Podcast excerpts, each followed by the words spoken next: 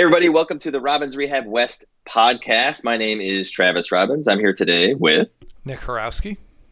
And we're going to teach you about the top three stretches for low back pain. So, kind of similar to our podcast on top three exercises. It's kind of difficult to uh, explain this stuff um, and pick um, stretches, but we're going to do the best we can. And really, this is going to be more education on the concept of why or why not to do stretches for low back pain. So, Nick, like we talked about with exercises, the first thing we want to go over are things that people should not do. And before we even talk about that, let's talk about why you would even do a stretch. I think people associate, well, I'll let you answer. Um, when someone comes in and says, Yeah, I've been trying to stretch it out and gotten good results or bad results, why do you think people are trying to use stretching as something to fix some kind of pain in their body. Specifically, today we're talking about low back pain.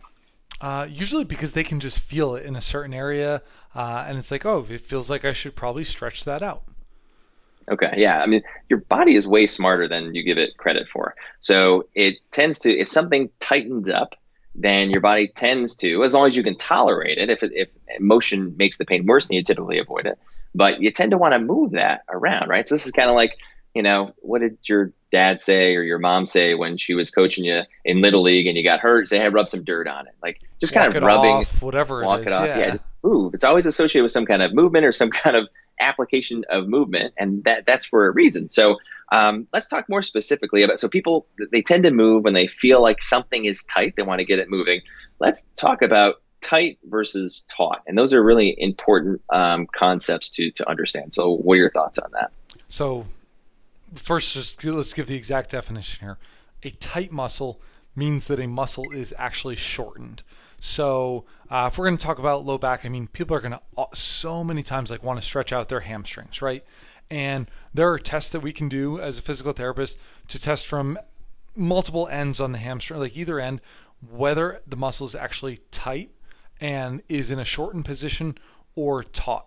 Now, taut really is you can go through a full motion on something and all of a sudden you start to feel tension, but it might be past the normal range of motion that you need. A tight muscle means that it actually can't go through the full range of motion that it is meant to go through. Yeah, so for physical therapists, we actually have tests that measure the length of muscles. Um, so there's certain norms based on age and other demographics that we kind of look at. Uh, we always compare side to side to if there's a, an asymmetry or something's not the same on one side versus the other. Uh, but there's actual tests that we use to, to make sure that that happens. Now, how many times, Nick, have you had someone come in and say, "Oh, wow, my hamstrings are so tight," and then they'll bend over and put their hands on the floor. They'll say, "Yeah, see, I I get all the way down and I put my hands on the floor, or I bring my nose, or I bring my knee up to my nose, and it feels really tight back there." So, uh, guess what? That muscle's not tight um, that muscle may feel taut because at the end of the range of motion of a muscle, no matter where that range lies, it's going to feel taut, like it's going to feel pulled on. It's the range of motion that we look at as physical therapists and the length of muscles that's really important. So, talk a little bit about that. Um, for low back pain, um, let's kind of get into um, what we talked about before, kind of stenosis versus a disc problem. Those are the two really big sections of low back pain. People that come in, a majority of them are going to have either one or the other. That sometimes both, but typically kind of lean more towards one or the other. In someone who has, the, I want to say, if you missed the top three causes podcast that we have out for low back pain, go check that out because you'll get a better understanding of which one is which with that then too. Yeah, that'll help. So, someone that has uh, a disc problem, um, what muscles are typically going to be tight on those individuals?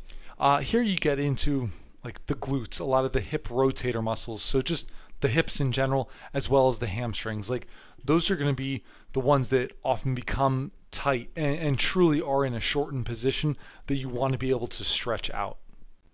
So, hips are typically stiff and or tight. That's, a lot of people use the word stiff with their hips. Why does that cause disc problems?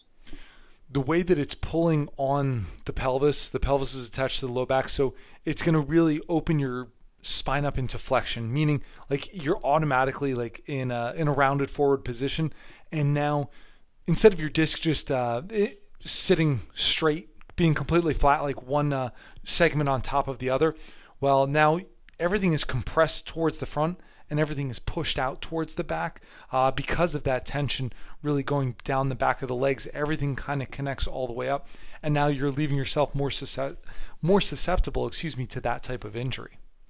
Yeah, so in the body and specifically in the spine, if you have one area of the body that is tight, typically the area above and below that has to move excessively in order to make up for that. So there's a reason why 95% of disc and stenosis issues are in L4-L5 and L5S1. It's because that's kind of the bridge between the hips or the pelvis and the lumbar spine. So what happens is people that typically come in with disc problems, their hips do not move as well as they should. So in order to make up for that lack of motion, the low back, the lower part of the lumbar spine has to move excessively, and that's what causes that problem. So, if I were to give you one tip, if you wanted to prevent low back pain, like never having low back pain, making sure your hips are moving normally, making sure the muscles are not short or tight would be something that's really, really important. So, that kind of talks uh, to people that have disc problems. Again, people age uh, 40 or younger typically, um, people that are a little bit more active. Let's talk about muscles that would be tight with someone who has somewhat of the opposite problem, which would be stenosis, or maybe you might more commonly hear this as arthritis in your low back. Uh, and we're going to go with the exact opposite here now. We're going to the front of the body. So people have heard of like the hip flexors or the psoas a lot of times, and the quadriceps, the muscle, big muscle running right across the front there. Uh, those are the ones that are going to oftentimes shorten up and get tight. And what that does, that pulls your spine forward or into extension or drops your pelvis forward. It's called like an anterior pelvic tilt. Um, so think of like Donald Duck, the way he kind of sticks his butt out there. Uh, that's that's where it's going to kind of pull your your hips, your spine, and now it does the exact opposite. It compresses uh, along the back of the joints in the spine, presses on the nerves, closes down uh, that joint space that much more for you. Yeah, and typically people, um, especially in the population that, that we live in, we do a lot of sitting, right? So talk to me about how sitting will accelerate uh, the tightness of those muscles and maybe cause some uh, people to have stenosis. Well, when your muscles are chronically in a shortened position, in a tight position, those muscles, like you're just gonna every time you try and stand up now, those muscles really can't lengthen out because they've actually become shortened, tight. And when you are not able to turn on the the muscles uh, to the opposite, like now you can't really turn your glutes on usually very well when those muscles become tight. So you're just setting yourself up for really a whole mess of problems. Yeah. So think about, and it might be hard to conceptualize, but if you're if you're sitting, uh, the, the, hip flexors run from the, the big bones in, the, in your legs or your femurs, the huge bones that run from your hips down to your knees. They attach there, and then they attach on the back side of your spine. So as you sit, you bring your knees closer to your spine, and those muscles go into a shortened position, and then they stay there for a long period of time. And then when you go to lengthen them out, guess what? They don't lengthen out as well as they should. In terms of tips uh, on things that people should not do in terms of stretches with low back pain. What are some mistakes that you see people making in terms of, yeah, I feel like uh, this is tight, so if I just kind of stretch it out, it'll feel better. What are some common mistakes that you see? Uh, well, one kind of it's tough to answer for somebody right here, but it's stretching the wrong muscles, and that's where it's depending on what's going on. It's a, actually going to cause more of a problem if you're stretching your hamstrings out, but you should really be stretching your quads out. Uh, so you're just going to be making that problem um, a little bit worse and easier to uh, to get worse as well. Um, yeah. Other, oh, go ahead. Oh, just making the right decision in terms of what muscles to stretch. I think people will just, for whatever reason, they just always go to hamstrings. Like it's, if they're having yeah. any kind of problems in their back, if I just get my hamstrings longer, that will solve the problems. Uh, sometimes it's helpful. Um, a lot of times it's not. Um, the other thing is, I think stretching in a poor position. So people, uh, so Okay, and this actually is much easier to do, like with um, like the hamstrings, with the, the the, the glutes, the the hip rotators, all of those, is sit and you kind of just round the entire spine forward. Well, this is where we want to teach that neutral spine posture where everything is just staying straight and then you're going into the stretch because that's how you're going to really know that you're somewhat more isolating the muscle group that you want to. Again, you're never going to be able to completely isolate it, but you're going to get a much better stretch in the specific area that you're supposed to if you're already staying in the best posture possible. Okay. So in the low back, a lot of things uh, kind of run commonly with problems. One thing might be a muscle spasm. So if someone has a muscle spasm first, let's define what that is so people understand what that actually is. And let's define why they might be having a muscle spasm and talk about how stretching might help or hurt them. So it depends. Muscle spasm, um, usually, like, really, what is it? I mean, it's an excess of tension uh, in that muscle. Like normally, a muscle should have a small amount of tension depending on what you're doing, but it should still be pretty supple, move pretty easily.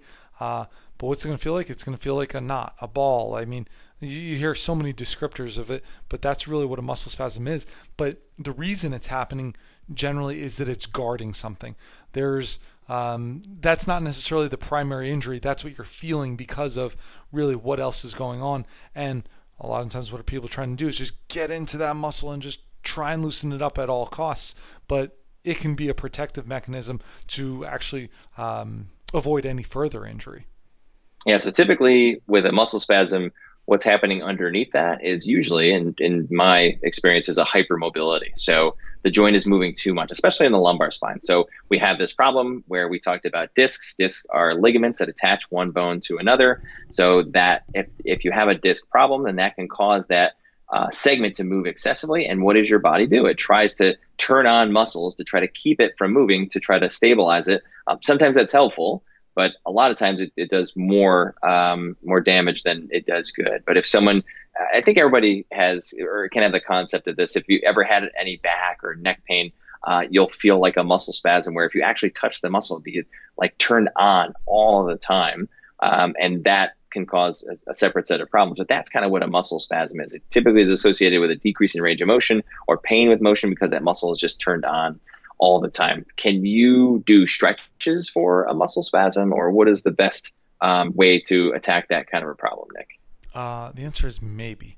Uh, so again, sometimes stretching actually will be good because you still need that spasm to calm down. It shouldn't be there right? But that's where a lot of times I liked using more uh, of a hands-on technique to get that to calm down, and then go into uh, well, what we've talked about in in uh, another podcast is like really the exercises. So learning the proper like stabilization and inner unit exercises uh, to be able to keep that spine in a proper position and. To, that's going to even in and of itself sometimes calm that muscle spasm down just by getting the other the proper muscles to turn on. Okay. So we've talked about kind of um, the, the concept of stretching muscles. Um, what uh, are things that maybe we should avoid? So now let's get to the part where we want to try to tell them, you know, what should we do? Or let's even talk, we, have talked a little bit about if you have stenosis or uh, a disc problem, the muscles that you need to stretch out to do that. Let's talk more about prescription. So, okay, I know I need to stretch out uh, the muscles in the front of my leg if I sit a lot when I sit a lot, but those muscles get into a shortened position. So how do I actually stretch them out? And this is obviously going to be uh, better served when watching it on video. We're going to tell you guys how to do this at the end of the podcast. But in terms of actual prescription, we've talked about the importance of that. How should I stretch a muscle? Uh, okay, so again, outside of the specific exercise, really, we're talking here time is one of the big things. Uh, really what I like to use for total time under tension is two minutes to stretch something out. Now, I, I use the term time under tension because sometimes holding a stretch for two minutes is rough and people just don't like to do it more because that muscle might be super short and tight and it's been a while. But think about when you're sitting at a desk for eight hours, like that's chronic time under tension. So we need to combat that, whether that's two times for a minute, whether that's 30 seconds for four times, whether you're just doing it 10 seconds at a time, but just slowly building that up.